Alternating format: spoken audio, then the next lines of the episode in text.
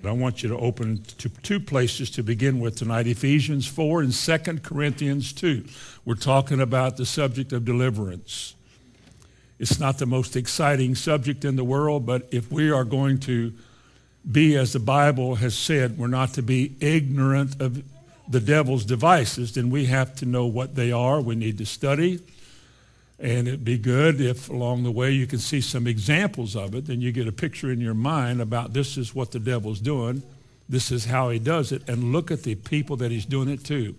And you not only can avoid that, but if you ever have a chance to talk to people, having been informed of the truth, you can help people. Ignorance is not bliss. I mean, as Christians, we ought to know in whom we have believed, and we need to know who we're dealing with. In Ephesians chapter 4 and verse 27, it says that we're not to give place to the devil, which means that we can. Because if Christians can't, then there's no rhyme or reason to that verse of Scripture, which tells us there is a devil. The devil is doing something. You don't want him to do whatever he does in your life. Because when he is able to get into somebody's life and get a hold there to give place to him, he manifests. All demonic spirits, all of the devil's agents have one goal in mind to fulfill the words kill, steal, and destroy. The kingdom of darkness is multifaceted, it has many kinds of demons. They are all specialists. They all have something that they do in particular when they gain entrance into somebody's life or they gain a hold of somebody or taken captive, the Bible said. And they do all kinds of crazy things and unusual things, but never good things. Never are they good. As Christians, God wants to enlighten us and inform us about what goes on in the kingdom of darkness. So, not only, as I said earlier, that we can escape it ourselves, but if we recognize in our life we've allowed things in our life, and that's been why we've acted the way we've acted or had the problems that we had, then we can take ourselves, as we call it, through deliverance. That is, get a release from the devil's right to get a hold of you. 2 Timothy 2:25 it talks about those that are taken captive by the devil at his will. And the devil is a legal expert. He knows the word of God. He knows his limitations and he knows his rights. And as the Bible said in Revelation 12, he stands before God to accuse the brethren day and night. And he goes about like a roaring lion looking for that person who is not paying attention or uninterested or willing to forget and not learn and live as they feel. He's looking for that person because all he needs is a start, an open door. Jesus clearly said when an unclean spirit has gone out of a man, and we'll deal with unclean just a minute, unclean spirits. When those kind of demons go out of people, they seek something else. They want another person they can manifest themselves through. If they can find none, they go back to the one they were cast out of or removed from, and they seek to gain entrance again because most people let their guards down. They don't know how to fight. Very few Christians are taught how to fight a good fight of faith. They don't even know what faith is. I know you think I'm being ugly when I say that, but it is so true that if you're ever around other people, you'll know it's true. They really don't know what fighting the good fight of faith is. They don't have an idea what the agents of the devil does or angels of light being transformed into ministers and so forth in their own church. They can't comprehend that or understand that. If that seed was ever sowed, it was sowed on hard ground, and they didn't get it. And that's why it's a blessing for us in this hour, you and me both, to be able to want to know the truth, to seek to know the truth, because I don't want the devil in my life. I don't want him in my family. I don't want him in church. I don't want him anywhere.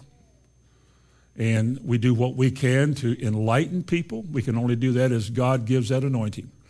But as he does, we want to deal with these things and make sure that the devil is put behind us and under our feet. In 2 Corinthians chapter 2, the other place I wanted you to turn, 2 Corinthians chapter 2 and verse 11. Lest Satan should get an advantage of us. Can he? How do you know he can? Well, the Bible says so. Well, sure, we know that. But how could you tell if he has? I'm not talking about academics here. I'm talking about living examples, the obvious. Has he taken an advantage of you? Tonight, while I'm standing here, or do you out in plastic land, electronic land? Has he taken advantage of you? Is he right now, while I'm speaking, does he have a grip on your life and you don't know it or you have heard about it but didn't believe it could be you and so you didn't deal with it? Is that happening tonight?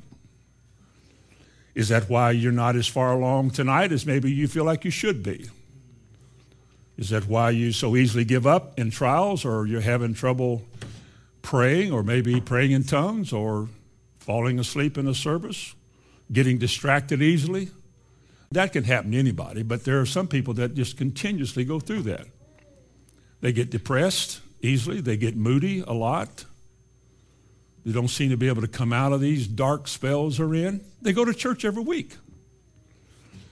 They don't attribute their problem to the devil and some point in their life where he got a grip or where he got a hold. They don't even realize that they themselves need deliverance. And I don't mean somebody gathering around you and screaming at you and all that. I mean just a releasing of the truth that God's put in your heart against these areas in your life that have been hindered by demonic activity. And you command, by a verbal command, you command the devil to go.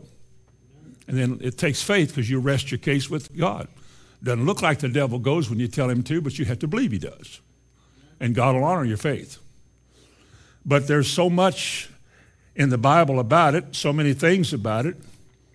Again, he said in chapter 2 there, verse 11, lest Satan should get advantage of us, for we are not ignorant of his devices, his methods, or his schemes, or his wiles, or his clever workings. The way he does things to gain access to your life or your mind.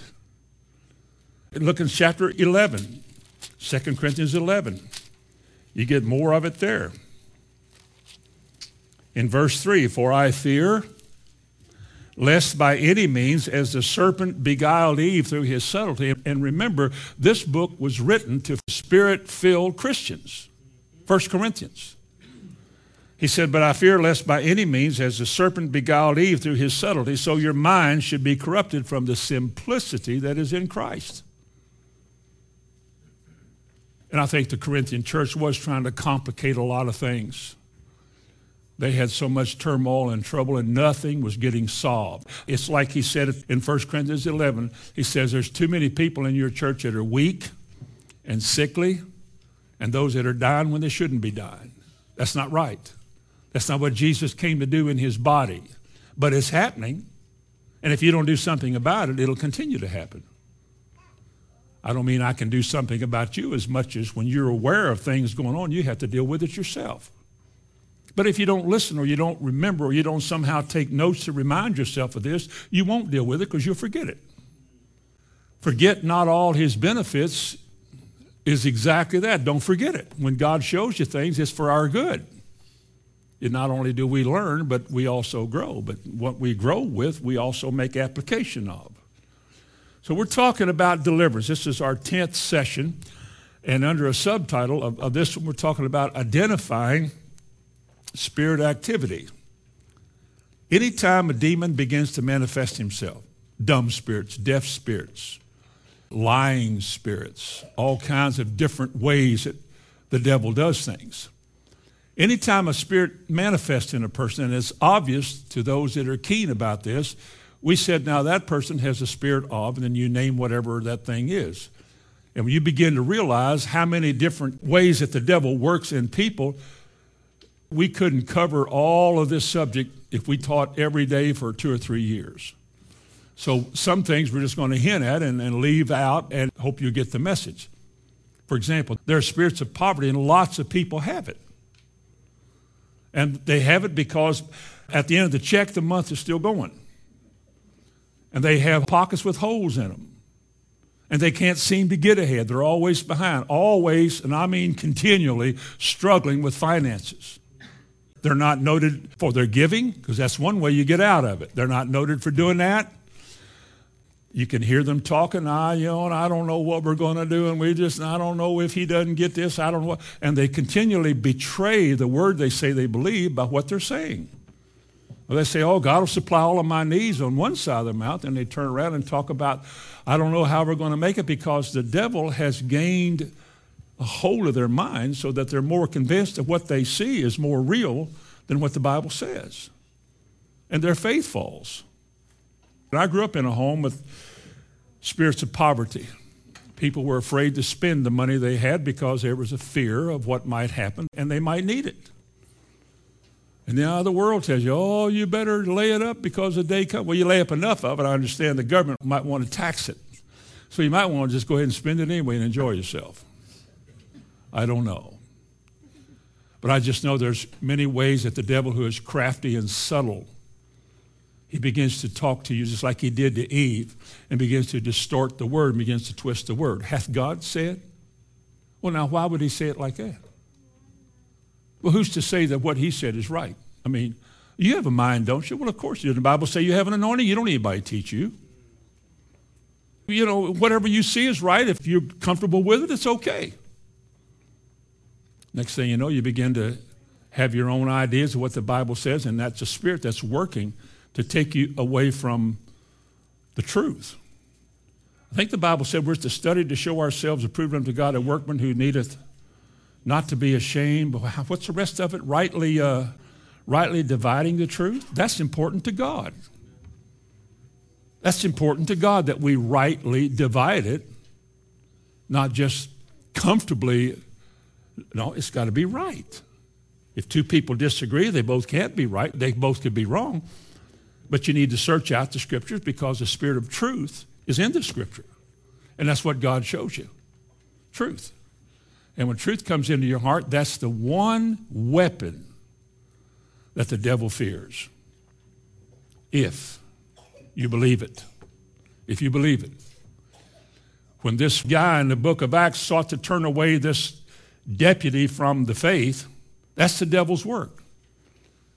But your faith can only rest, if God's going to honor it, your faith can only rest in the Word of God. And when God shows you what the Word says, the devil comes in right away to discount that, to alter the meaning of that, to tell you, well, you're not ready for that. That's too hard. That's too much. This is too extreme.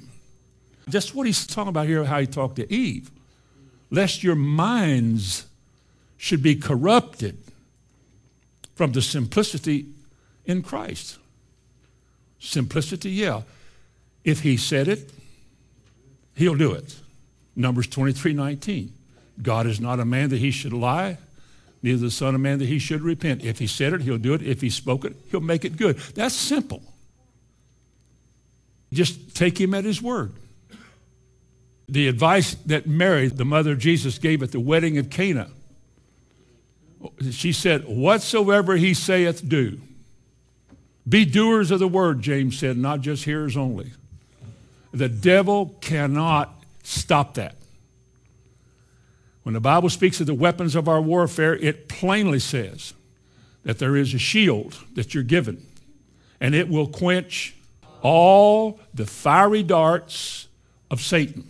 And those fiery darts are his methods and his angles and his lies and half truths and sensationalisms It'll quench all of that. It didn't say it'll make you popular, but that shield is able to stop anything, everything the devil can do to defeat you and overthrow you if you'll use it. I'll guarantee you the church doesn't have a shield today because they read it in the Bible. Because this shield is something that is active. You can tell being around a person for a little while what kind of faith that person has. You just listen to them talk. Look at the choices that people make, the conversations they have, how they view things going on in the world. You can locate a person's faith right away. I've had people move here from other places. How long have we been here? Going on 29 years? Through those years, and people say, you know, there's a lot of people here that really don't believe what you're saying. They don't believe like they've been taught. And I've had to sadly say, I agree with you. It's a little disappointing sometimes when you say things the Bible says Or you make decisions in a church that you think is right. And come to find out, not many people believe it. So? And you wonder, I wonder if anybody really takes to heart what they say. Now, you've heard me say, but don't believe because I said it. But at least think about it. I mean, at least meditate on it, like Psalm 1 says. Mull it over in your mind. Is it right? Could you say to somebody, in light of what Scripture says, I make a decision? I see it's so quiet here now, everybody thinks we're going to pass out or something. Well, somebody brought you a petition, said this petition is to get rid of, and let's say something bad. And we want to send this to the government to a protest against what's going on, and we want you to sign it so that you'll be a part of this change that we need taking place. Would you sign it? A lot of people would sign it because they're afraid to be singled out as a religious nut. Even though they've been taught you don't do that. We don't protest anything. That's not what we're called to do. That's not what a church is involved in. Politics are for the people in the world that can run it. It's not us. When they send them to the chambers, we don't pull the levers and we don't kill them on the way. We're to make disciples. We take stands. The world will eventually hate us, and we're trying our best not to be hated by doing something that's, you know, middle of the road. We're just so afraid to make a right decision that we've been taught is right. And that, my friends, is the work of the devil. It is. What does it say? He that knoweth, somebody help me here, he that knoweth to do good and does it not. What's it say?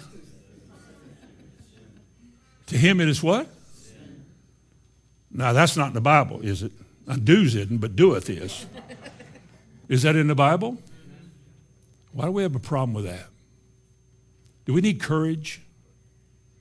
Is it fear of being singled out? See, that's the work of the devil to make us cower. You remember that verse in the Bible that says, For the just shall live by faith? But if any man draw back, hupotasso, it means to cower or to shrink. If any man draw back, Bible says my soul has no pleasure in him. God forbid that we ever live a life and have that uneasy feeling down the road that God has no pleasure in us. We become like we used to be. We go back where we were. We lose our interest. And the days of yesteryear were just a memory of long ago. And we just sort of hang our harps on the willows and become like we used to be. You want that to happen to you? I wouldn't think so. But that's what the devil would love to do is to take away your song, take away your joy, take away a lot of things, but just simply making a bad decision. Just make a bad decision because that's what he does. That he goes about like a roaring lion seeking what? Seeking whom he can devour. And we are told to resist him steadfast in the faith. Amen. Now, we have already covered in this identifying spirits, we've looked at religious spirits, the different kinds of manifestations, always something unusual. Religious spirits are always seeking attention. Maybe it's a dress. You know, the Catholics are, are masters at this. You can tell who is a nun by nun garments. You can tell who is a priest by the priest collar because we want you to know that I am a priest or a preacher. I've had fun in these bookstores before with my friend Guthrie. We'd look at those collars and get in trouble spiritually with foolishness. I said, I'll buy that. If you'll wear it Sunday morning, I will buy that thing. And he wouldn't do it. And he said, I'll buy yours, and I ain't going to do it either. Because I think there is some kind of a religious spirit attached to that. I think it is. I've probably gone the other way. I've tried my best not to look like a preacher. When you go out to eat on Sunday morning, I just the other day I said, I bet you that guy's a preacher right there. I wonder how many people say that to me. That big tall fella. He's a preacher. Anyway, there are all kinds of religious spirits that are allowed to demonstrate. Sometimes it's dress. Sometimes, like a, my brother over in Indiana had a man come to his meeting one night dressed like an Old Testament priest. You know, with all the get up on. And he came in, he sat down on the front row. And brother didn't have a lot of social skills. They say, hey, brother, how you doing? Tell us about your get up there. What you got on? the guy was offended. And he stood, he said, I am a priest of God. And he told me later, he said, I know what to do with him. I kept my eye on him because if he jumped up and said something, I was going to tell him, sit down and get out. But it's to be noticed, to be looked at. It's a spirit. The lady I met at the camp many years ago had been fasting for probably a week, and she was acting like she's about to die. Ma'am, are you okay? I'm just fasting. Well, that's not the way you fast. You wash your face, turn your frown upside down. That's the way you fast. Denominational spirits, man made, man honoring, man centered churches named after a man of some sort somewhere. And they have their own dogmas and their own peculiar slants to Scripture. They'll never change. Nobody does it more flaky than charismatics do. We laugh and bark and jerk and so many things, and people seem to think all of this is somehow the work of the Holy Spirit. They never realize that it is like every movement that you've known, if you've been around this world very long, you've seen them come, you've seen them go. And once they're gone, they go back the way they used to be, and then they no more barking, jerking, and all of that. They're spirits. They convince people, oh, this is good. This is what church hopping is a whole lot about. We go places where something exciting is going on, and once we master the excitement, we get bored with it and wait for something new to start, and those same people go to the next one. They're not really loyal or committed anywhere. They're looking for that spiritual high because there are religious spirits behind all that. Last time we talked about infirm spirits, spirits of sickness. One thing Jesus made an enemy of his whole life was sickness. You know that? He never met anybody that he healed whom God made sick. Never. Because sickness is of the devil. You can tell by like chronic problems, stuff that runs in the family. We can all have a trial. But there can be chronic things, family tree things. Grandpa had it, grandma had it, mom had it, and those kind of things. And then they get addicted to drugs. And these people can't live without some kind of medication, some kind of a chemical compound in their body to help relieve them from what's coming. Most people with infirm spirits dread the idea of not having some kind of instant relief. They can't walk out of trial because they can't endure any pain. Pain is never comfortable. I know what it is, been there a whole lot. But when God brings you through those valleys and brings you out on the other side, your ability to trust God no matter what increases. And you don't fear those things like you used to you begin to lose your fear of a lot of things. And the fear is one of the devil's great weapons to make you afraid. You're going to die. You're going to get sick. You're going to catch a cold. You're going to have a wreck because it's snowing. You're going to this and you're going to that. And the swine flu is going around. You will be oinking tomorrow. You wait and see because you're probably going to get it. Or the bird flu. You'll be flying next week. Or somebody coughs. Oh, you've got a cold. Then you start thinking, oh, my kid, oh, my child. This is the way the devil works. You're dealing with spirits. Always, always. And you deal with it spiritually. That's why it's in the natural that you see the evidence of physical things. But Jesus either laid hands on them or prayed for people, which is always spiritual. Unless you think that touching somebody somehow makes them better. It's all about what God does as you touch. Some commentators have a hard time with this, and most commentators are no good when it comes to healing. Because you see, the reason you anoint them with oil, because oil had medicinal properties in it. I don't know where they got that, but they seem to think so. They wouldn't say there was medicinal properties to wine because, man, we'd have a lot of problems. You know, Paul told Timothy, take a little wine for thy stomach's sake, for thine often infirmities. Of course, the water over there wasn't good to drink, and if you didn't have wine, can mean juice. The Greek word for wine can also mean juice. It can mean jam. It's the fruit of the grape or the fruit of the vine. If you don't drink it in a certain amount of time, it'll bubble. We call it fermenting. And when it ferments, it gets right. And some people wait till it gets right. They didn't have water fountains, didn't have bottled water, didn't even have good water in these days. They drank mostly the fruit of the vine. It was pure. And they let it bubble a little bit or let it sparkle like that Lord's table in 1 Corinthians. Some of you are drunk. Well, it was understandable why they got drunk. It's not like it was okay, but back to these spirits of infirmity, they're everywhere. And once you learn to deal with it and take authority over it and against it, you can be set free from it.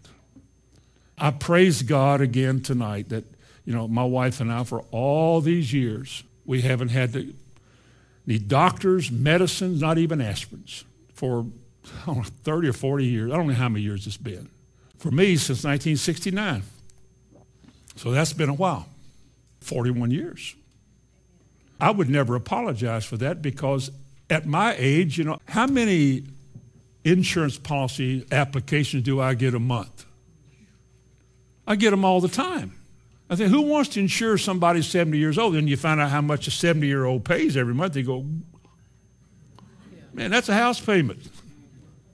Not quite, but I just tear them up. I defy that because I have found something better than that, and I would not want to lower myself to the trash of this world and neglect the good things that God gave me. I don't want it, but that's my faith. That's what I've come to believe.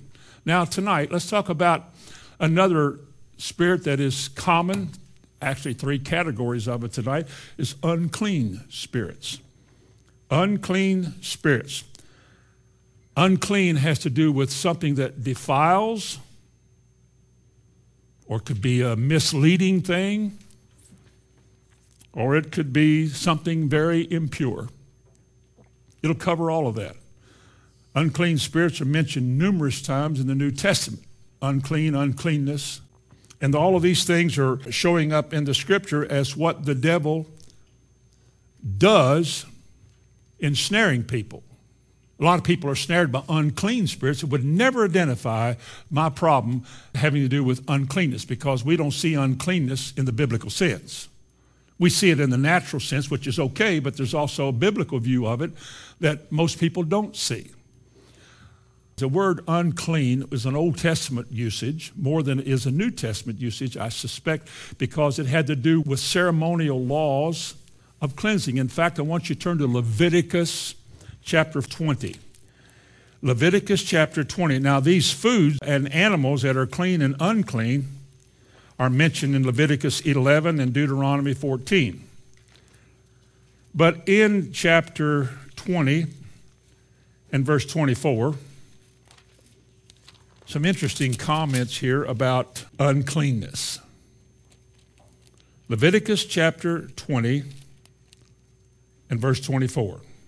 But I have said unto you, you shall inherit their land, and I will give it to you to possess it, a land that flows with milk and honey. I am the Lord your God, which have separated you from other people. Now, remember the word separated, because this was God's work, God's idea to separate his people from other people. Goes on. You shall therefore, does your Bible say that? Therefore you shall. You shall therefore put difference between clean beast and unclean, that'd be Numbers 11, and between unclean fowls and clean fowls. How many of you would think a buzzard would be an unclean fowl? You ever seen one up close? That's a nasty looking old bird. Has anybody ever calls you a buzzard? Man, somebody doesn't like you. But anyway, it says, You shall put difference between unclean fowls, and you shall not make your souls abominable by beast or by fowl or any manner of living thing that creepeth on the ground, which I have separated you from, as unclean. Now, it was God's idea to say, this will be unclean and this will not. I mean, the animal had nothing to do with it. I mean, God said, these animals are unclean. If they have a cloven hoof, like that, and they chew the cud, they shall be food for you. Now, I know people said, oh, don't eat meat. Don't eat meat. Oh, don't eat meat, you'll die. Well, God said there'd be food for you. I don't think he'd tell you to eat something that's going to kill you. He said, These shall be meat or food for you. Verse 26 And you shall be holy unto me, for I, the Lord, am holy, and have severed you from other people, that you should be mine.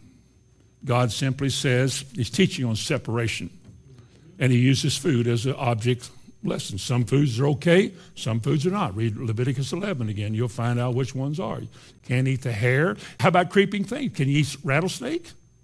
Does a snake creep? How about lizards? What about turtles? What about alligators? Well, little alligators, little lizards. Well, he just simply says this was Old Testament that you're not to eat these things. Now, people still hold to those Old Testament laws today and say, well, we shouldn't eat any, like a hog, like a pig. We shouldn't eat pork, or we shouldn't eat the rabbit or the hare, or we shouldn't eat camel, or we shouldn't eat things that creep and stuff like that. Well, turn to Acts, the book of Acts, chapter 10. And in light of what we just read as an Old Testament practice, let's look and see what is said in Acts chapter 10 concerning that. Acts chapter 10 and verse 9. On the morrow, as they went on their journey and drew nigh to the city, Peter went up on the housetop to pray about the sixth hour, and he became very hungry and would have eaten, but while they made ready, he fell into a trance. And he saw heaven opened, and a certain vessel descending unto him, as it had been a great sheet knit at the four corners, and let down to the earth, wherein were all manner of four footed beasts of the earth, and wild beasts, and creeping things, and fowls of the air. It makes no distinction from one to the other. He just said, wild beasts, creeping things, and fowls. Well, and there came a voice to him and said, Rise, Peter, kill and eat. But Peter said, No, uh uh uh, not going to do it. I mean, he says it in verse 14 better than that, but in verse 15, and the voice spake unto him again the second time, What God hath cleansed, that call not thou common. Did he cleanse it? What about the people who have these food spirits? They say, well, we shouldn't eat that. Now, I'll agree with them. A hog doesn't appeal to me as an animal. Now, I've always liked piece of sausage and bacon and all the things that are made out of pork. I think you get that taste in your mouth, you don't ever hate it. But if you've ever been around a hog a lot, you probably could lose some of it. Hogs will eat anything. Now, they tell me that what a hog eats goes into his muscle. I don't know how much of that's true. I really don't care. Therefore, they say if you eat that pork, it'll make you sick. Well, I don't believe that that's necessarily true. I think that if you eat too much of anything you shouldn't eat, if you eat too much antioxidant laden dark chocolate. Somebody said dark chocolate's good. Well, I went to the drugstore. Where is the dark chocolate section? And there's this little old thin candy bar. I said, uh oh, I'm into dark chocolate, antioxidant health food. Got that big bar, and I had chocolate all over me before I got home. Well, you know, how many of you know you can eat too much of that and you'll regret it later? I think the word moderation is better than anything. But these foods, he said, don't you call common what God has cleansed. And he went on to show us that, that we're not under a legal code of what we are allowed to eat and what we're not allowed to eat. If God made an animal to be eaten, then it's not bad. I think a lot of people make it bad because the devil has enabled them to do that. I don't think it's food that's bad for you. I think it's the mindset that people have that's bad for them. The way your body handles food. Under stress a lot. Some people worry all the time, or they stress, or they're always in a hurry. They can't relax, can't rest. And I think some of that bothers people. All my kin folks in Illinois, all I can tell you was they all got up at dark and they went to bed while it was light. And they ate everything that was put on the table. They had, it was just a big table full of eggs and sausage gravy and big cat head biscuits and all kinds of other jellies and stuff that they make. And everybody ate all they wanted, and all of them lived to be old. I just don't know how they did it. no, sir, folks, it all depends on how you receive what's in this world.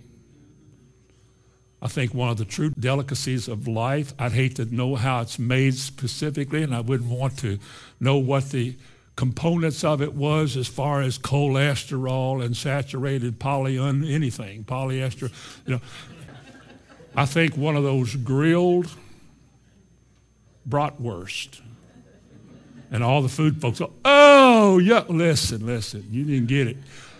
Grilled until it's just the little thing is packed in is about to break open and run some good mustard over that and then maybe a few onions, some, you know. That's real. I mean, that's. I don't do it every year, but whenever I'm around and where they're cooking that stuff, you know, anyway. Let me give you three areas about uncleanness. First of all, is personal uncleanness. Personal uncleanness. This would refer to people that are dirty, people who stink, who smell bad, who don't bathe, who have bad hygiene.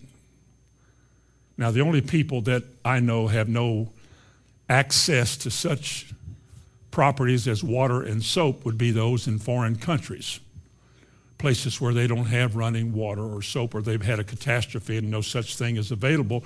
They have to do the very best that they can. I've been on hunting trips before and gone for a week without a bath. But everybody else in the tent was too, so you get used to it. Nobody complains about anything. But when you come out of the woods, you're totally unacceptable to society, and you've got to find a shower house. And you bathe and you look forward to it because you want to keep your body clean. You only get one. You can't trade it in and get a better one. You can't get a younger one. You're stuck with what you got. And it really does help your body out if you keep it clean. And I know that a lot of people today, uh, I don't know anything. I've just heard some stories that a lot of people are not as hygienically disposed as they should be, and a lot of people don't bathe every day. And they sweat every day. Their feet are covered up in shoes every day of some sort. I know they're active every day, and a man that goes out and works all day long. How many of you know if a man goes out and works in the hot sun and dusty and he comes in at night and he's kind of dirty, he can wash his face, but he still ain't clean. If he goes to bed like that, gets in your clean bed, he goes in a clean bed with a dirty body. If he gets up in the morning and goes to work in that same dirty body, and he comes home again inclined that way, I think a wife has a right to at least say something. That's not right. Water is not very expensive unless you buy it in a bottle. but soap and water should be in everybody's house. Every parent should demand that their children take a bath because kids don't like to bathe either. Some of them, when they reach puberty, they begin to realize that the sweat on your body causes armpit odor. Well, I ask your parents, your mothers and dads, your mothers especially, and they had to say something about you're going to have to start taking a shower and using deodorant. There's no excuse for that. But a person who is inclined to be dirty, have you ever seen a wino on a street or a bum? Like down in little off Shelby Street on Nanny Goat Trot Alley, and Billy Goat Trot Alley, there's two of them. These people wet their pants. They sleep like that. They dry out. They go through the whole day like that. They have no home. They have no other clothes. They're just nasty and dirty. That is an unclean spirit. It defiles your body, your appearance, and it restricts you from having friends who want to be around you because you're dirty. There's no excuse for that. No American should stink. I'm trying to be real clear. I'm trying to make that plain. I don't think anybody should have to go around with body odor and be smelly and wear dirty clothes all the time. And isn't it interesting that a lot of the styles today are dirty looking? The jeans that are faded with holes in the knees for 50 bucks a pair. I got some in the closet I give you. I don't. But I mean, you know, the old t-shirt that's faded and got spots all over to pay, what, 10 or 15 bucks for a t-shirt to wear that, and, and you got your pants all wrinkled, nobody irons anything, your shirt's out. Oh, I've seen it, you know, I come to church like that. They come to church with their shirt out and no shoes or socks on, and just coming here like, hey, we're cool. You're not cool. You're on the edge of flirting with another spirit. This is the house of the Lord. We're coming before the Lord. Ain't nothing cool about this. But a lot of people are so used to being like the world is molding people. And that's the spirit too. Spirit of this age. You ever heard of an antichrist spirit? Or the spirit of antichrist? And all the methods that are employed to make you act like that he's no big deal? Or talking about how cool God is? Or the defiant music that Christians hum along with? That's the spirit. You get into that, you get that spirit. It makes you incapable of understanding what God is saying. And I know this is true because too many people are too quiet here. I mean, too many doors have been shut to a release of what the Spirit wants to do, and then we just can't get out of this thing. We're kind of like in a little cage. And you look at a person in the world, boy, they can listen to music, go out there and listen to car. They like to watch the TV shows in which everybody is, but they can't worship God. Now tell me there's not a spirit involved in somebody's life. Or they get a Christian singing group, and every time it's says, do you think that's Christian? That's the spirit of this age. It's a rebellious spirit. The music is rebellious. Almost, as far as I can tell, almost all these conservative talk show hosts have that same stupid music to introduce themselves. I told Bonnie today we had that thing on. I said, gracious. And she said, that's that talk show. We just listen to the news and all of a sudden it's whatever sound it makes. It's not music, it's noise. And it really is noise pollution. And that's the spirit. It draws you away from something so much that you come into what you think or hope is the presence of the Lord and you're silent. Either you can't see the reason for it or you're suppressed and you just don't want to. Do you think that's not a spirit? Especially when you can go out and get in a car and turn the radio on and there it is, that sound again. That mood music. The lyrics are pretty nasty, but you can tolerate the words. Well, you know, it's like cussing in a theater. Oh, you know, it's just a few words, but I like this feeling. Yet you come into the presence of the Lord. I will enter his gates with thanksgiving in my heart. Your arms are folded. Tell me there's not a spirit at work. Hello? There is. There is. And I might add, chances are it's an unclean spirit. How many people have impure habits? Boys and girls, when they're alone, in their showers, wherever they are, have impure, unclean habits. Things you shouldn't be doing, but you do. A movie you shouldn't be watching, but you do. And when you watch it, it excites your passions. All this romantic, huggy, kissy stuff really does excite something in you to want to experiment that way. That's why you look at things you shouldn't look at. You do things you shouldn't be doing. It's a spirit, it's an unclean spirit. It defiles. Listen to me. Now, I know what I'm talking about tonight. It suppresses you spiritually. It does. It just suppresses you. Show me anybody, old or young, who's out there filling in the world, fooling with things they shouldn't fool with in the unclean realm or the impure realm, and I'll show you a person that's not free spiritually. They're not free. They may sing their songs and clap their hands. We can all do that. I am tired. Uh, you know, I'm not weary and tired like I'm just about to fall apart.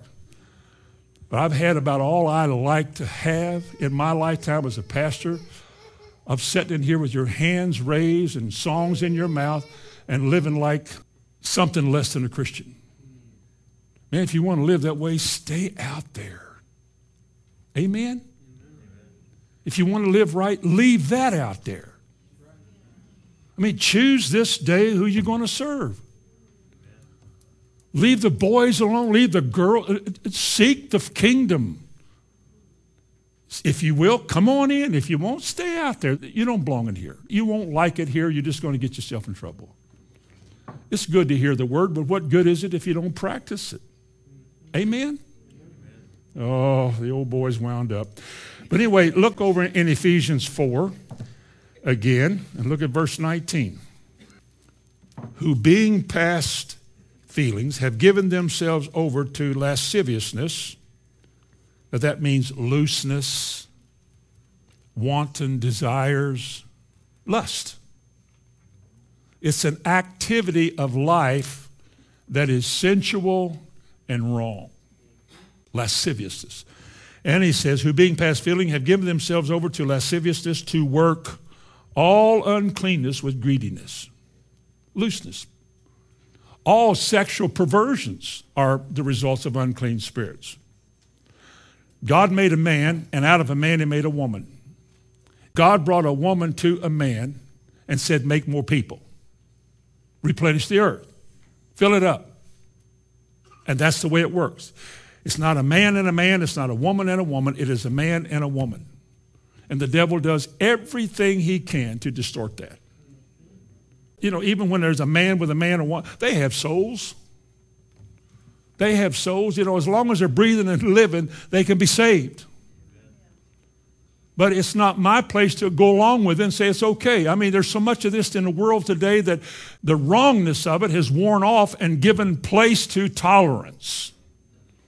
And I'm not on a campaign out there to do anything about this. I can only tell you as a preacher when God made Adam, he didn't make Steve. It ain't Adam and Steve, it is Adam and Eve. Now, that's what he made. If it's not like that, there's something that has been perverted here or changed. It's wrong. It doesn't mean that a person is just no good. It just means that there's some things that need to be dealt with. You need deliverance. And it needs to be fixed. It can be. A lot of people are too embarrassed to deal with it, but you can deal with it if you're willing. If you're willing, you can get set free from it. But that's the way God made it in the beginning. God wants a man and a woman to live together, to raise godly seed, to bring forth citizens for God's kingdom. God wants this because if we don't have it here, if we lose our children to the world, then in the gospel, something has been perverted in the way we've heard it. The spirit that defiles, again, whether it's that way or another way, it's an unclean spirit. First time Jesus spoke in a church in Mark chapter 1, a man with an unclean spirit in the church spoke up and said, The demon said, We know who you are. You're Jesus of Nazareth. You're the Holy One of God. Hast thou come to destroy us before the time? Jesus said, Hold thy peace and come out of him. And he did. So you see, unclean spirits, first of all, have to do with things that defile your body, make you unclean and impure, especially in your mind. Stuff you read, the stuff you watch, the stuff you listen to, the people you hang around, and the topics you discuss. All this dating and courting is how does he kiss? Well, how does she kiss? You're already opening a door to an unclean spirit. That's not an area that belongs to you yet. That belongs to married people. You start hugging and kissing and, you know, we better stop, we better stop.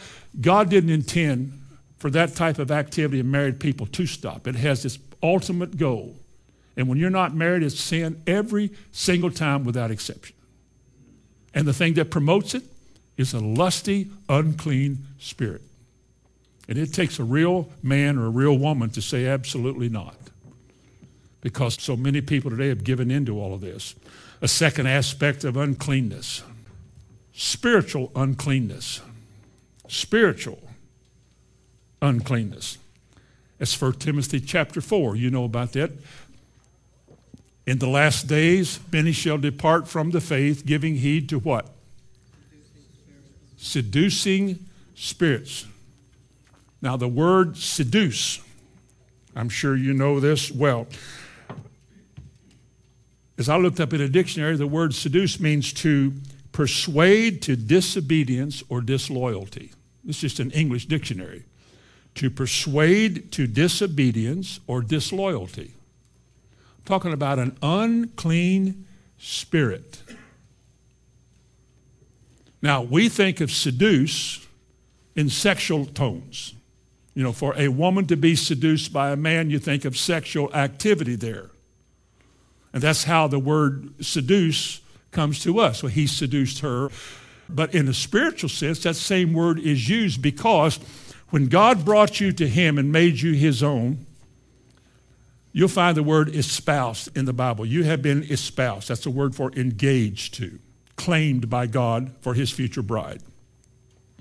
And those that are his, they're being prepared now for the wedding. The wedding hasn't taken place. You're not really married yet. You're just promised and espoused. You have committed yourself to him, which means in the Bible that seeing who he is and responding to his call for you to come to him you do, and you're taking His word seriously to prepare yourself for His coming so that He will find you to be what He wants the measure of the stature and so forth. Now, the devil comes along to try to draw you away from that loyalty to God by pointing you to another gospel, another way, to tarnish that image of what he is and wants to make him out to be something that everybody will like you if you go that way and they won't talk about you. And when you turn away from Him to something else, you are seduced spiritually. You've been lured away from loyalty and obedience to Christ to something else that God must judge. In Hosea chapter 4 and verse 12, God speaks of a spirit of whoredoms. That's an ugly word, and we don't like it. We don't use it all the time, but it's in the Bible. A spirit of whoredoms. And this thing is designed to make you vulnerable and used by another spirit, not the Holy Spirit. And you're no longer loyal and obedient to God because of your other whatever in your life. Maybe that's why we don't worship and praise. Some people don't the way they should. Our life is full of illicit spiritual activity. Is that okay? activity that God has not given us to do in order to be like. He told them in Zechariah chapter 13 and verse 2 And also I will cause the prophet and the unclean spirit to pass out of the land. The prophet and the unclean spirit, they're joined together. The prophet's words, the misleading prophet, was causing the people to err. It's a spirit of whoredoms that took them away from their loyalty to the Word of God to the loyalty to a prophet's words. That's a test. Remember in Deuteronomy 13, if a prophet or a dreamer of dreams comes along and he tells you something and it comes to pass, but then he teaches you another way or a different way or an easier way or a more popular way, you're being tested. And to turn to those other ways, folks, to turn away from this word is to be disloyal to God. I think the hardest thing in all of our lives, if you want to stop and think about it for a moment, some of the hardest things we ever do is to live loyal to God, committed, honest integrity before God. I have put my hands to the plow. I will not look back. I don't care how enticing it seems in my mind to be or the joyful noises and the urgings behind me. I will not look back. There's a few people like that. I don't think there's a lot of people like that, but there's a few. They committed themselves to God and they will not look back. Just like a lot of married women and a lot of married men are committed to their husband, they will never have an affair. And there's a lot of people that, if enough wrong things go on at home, well, I'll tell you one thing if you're going to be like that, I'm going to, and then here they go because they're not committed. It's an unclean spirit. It's a spirit that defiles, and a spirit that misleads, and a spirit that causes people to go away. Listen to this in 1 John 2 and verse 26 These things I have written unto you concerning them that seduce you. In the church that he was speaking of here, there were seducers there, misleading people, talking them out of the way to a way. And doesn't Proverbs say there is a way that seems right unto man? The end of that way is death. But isn't that what the devil does? Look around, folks. Look at the people you know and all over the world. Look how easy it is. Look how easy it is. I came out of the, the grandest, here we go again. I came out of the grandest movement I could imagine. A pure word, it was clean, is not altered, not watered down. And grace enabled a number of you to receive it. And even today, now that you know, my kids are grown and things are a little more complicated in some way, I still have no desire to change what I believe for anybody in my family or in your family. Truth is truth. I don't want to give place to the devil in anything I do. Seduce, yeah, the word means to wonder, to cause to err to cause to err. Turn to 1 Thessalonians chapter 2. You're not that far from it. Knowing that error and falsehood and deceitful, misleading prophets, those in error, that the effect of their words is to mislead people or turn people away from God, and they follow another spirit. It's called an unclean spirit because it defiles you makes you unworthy of God, and it turns you to something else which God doesn't bless uncleanness. Paul said in what he preached, he said, 1 Thessalonians 2 and verse 3 For our exhortation was not of deceit, nor of uncleanness, nor in guile. The word deceit, uncleanness, and guile are referring to the same thing. Not talking about impurity and sexual misconduct here. He's talking about spiritual things that turn you away from and your loyalty to God. Now, a third thing is political uncleanness. Political uncleanness. I would say that most of the talk shows in America, liberal or conservative, the ones you know of the most, are politically unclean. Let me see if we can justify that. Turn to 2 Peter 2. Just keep going to the right towards the back. 2 Peter chapter 2 and verse 10. He's talking about the godly and the ungodly down through here, especially in verse 5 and 6 during the days of Lot and the days of Sodom and Gomorrah and the different classes of people, the rights and the wrongs and the do's and the don'ts, and how the Lord in verse 9 knows how to deliver the godly out of temptation and to reserve the unjust to the day of punishment. Verse 10, but chiefly, notice, but chiefly them that walk after the flesh. Now stop. How many of you know that the flesh is a sensual part of you? That which is sensual in nature. That which God would define as the carnal part of you, your carnal nature. Move by what you feel and move by what you think and move by what you see. You like that? But chiefly them that walk after the flesh in the lust of uncleanness. I'm not talking here about sexual things as much as he goes on to say, and despise government. Presumptuous are they, self willed, and are not afraid to speak evil of dignities. We call it dignitaries, people in office, people who rule. One thing that we Christians are forbidden to do because it says so in the Old Testament, which was not a law, ceremonial law, but a manner of the moral truth, is that we're not to speak evil of the ruler of our people.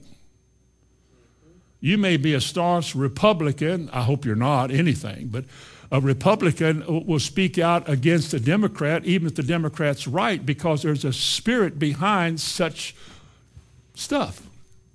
These talk show hosts that continually constantly, constantly, and more constantly talk about how bad the other side is all the time. You keep listening to that, and guess what kind of a door is opened? That same argumentative, difficult, argument in your face, defiant spirit.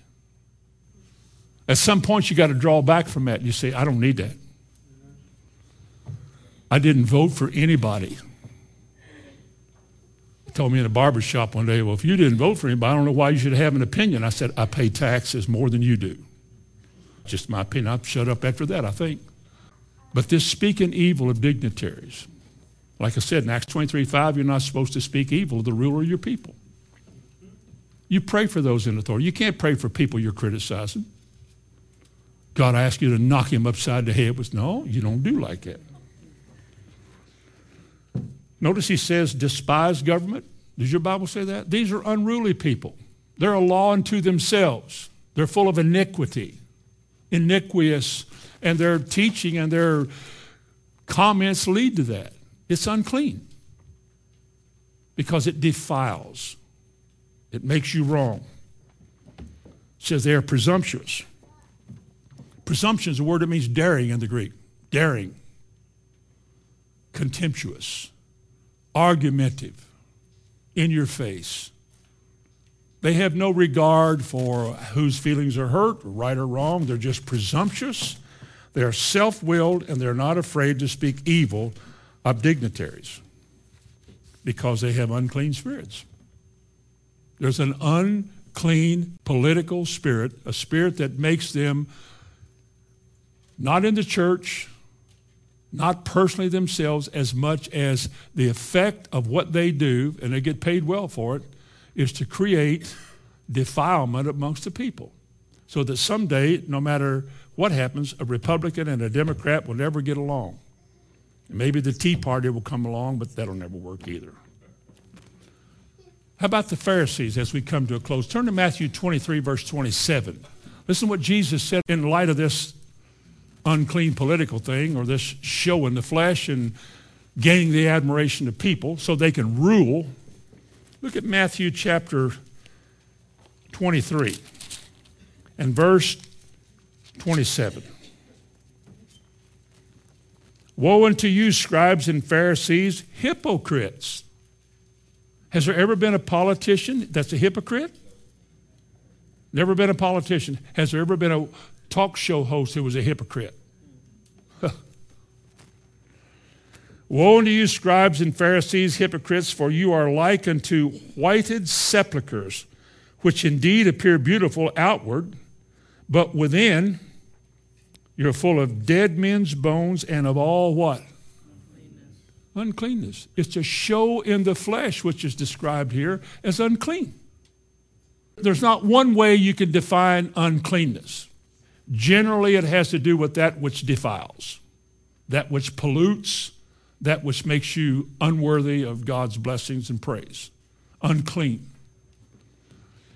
And when he told these Pharisees that they were like that, he was showing us tonight that you can have a grand opinion about politics, but it would come from an unclean source. Best thing for you to do is leave it alone. How would you say about burying the dead? He said, let the dead bury the dead. Well, let the dead have their comments out there.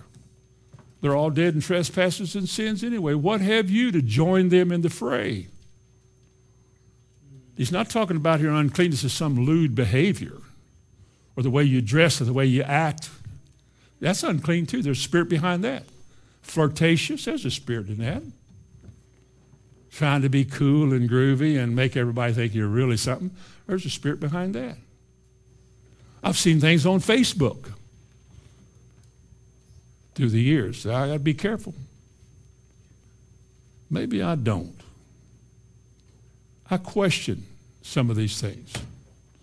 What kind of a mindset would make you print something like that for all the world to see to read that this is the kind of person you really are?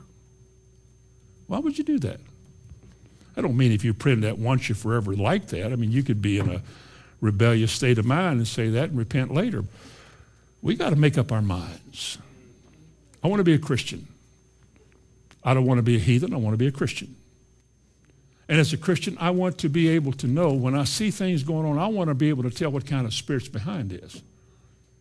I don't want to be like the church world that just, I don't know what I want to be taught well enough that I can not be suspicious of people, not be critical of people, but be discerning.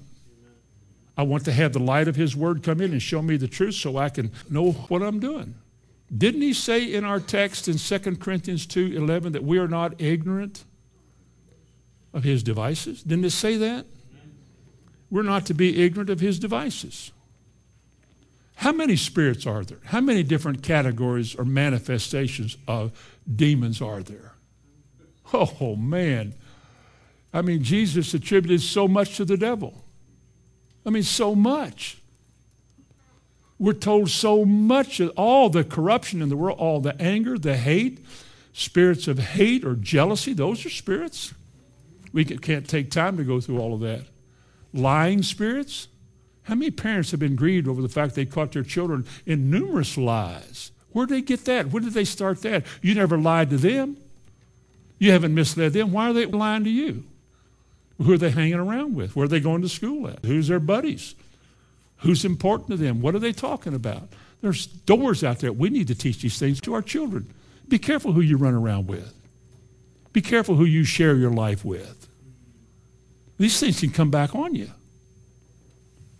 I don't want to see any more people get in trouble.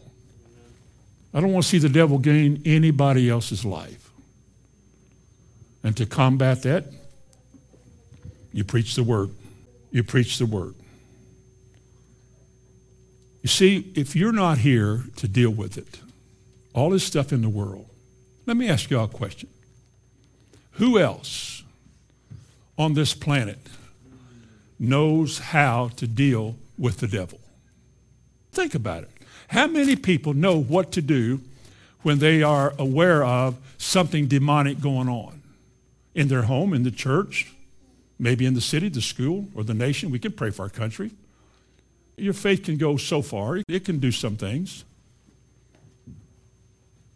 How many Christian so called people even know what's going on? In closing, our last verse, Second Thessalonians, chapter 2. For the mystery of iniquity doth already work. We've been talking about it. Self rule, self exaltation, self this, self that. Not God, me, us, and our iniquity, selfish. The mystery of iniquity doth already work. Only he who now letteth will let. Only he who now restrains. You can take the word restrains, it's better than the word letteth, and just use the word restrain. Only he that now restrains will restrain until he be taken out of the way.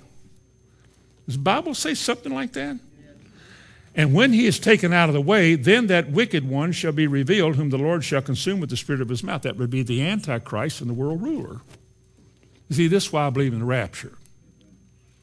Because the he here refers to not an individual somewhere, certainly not the Holy Spirit.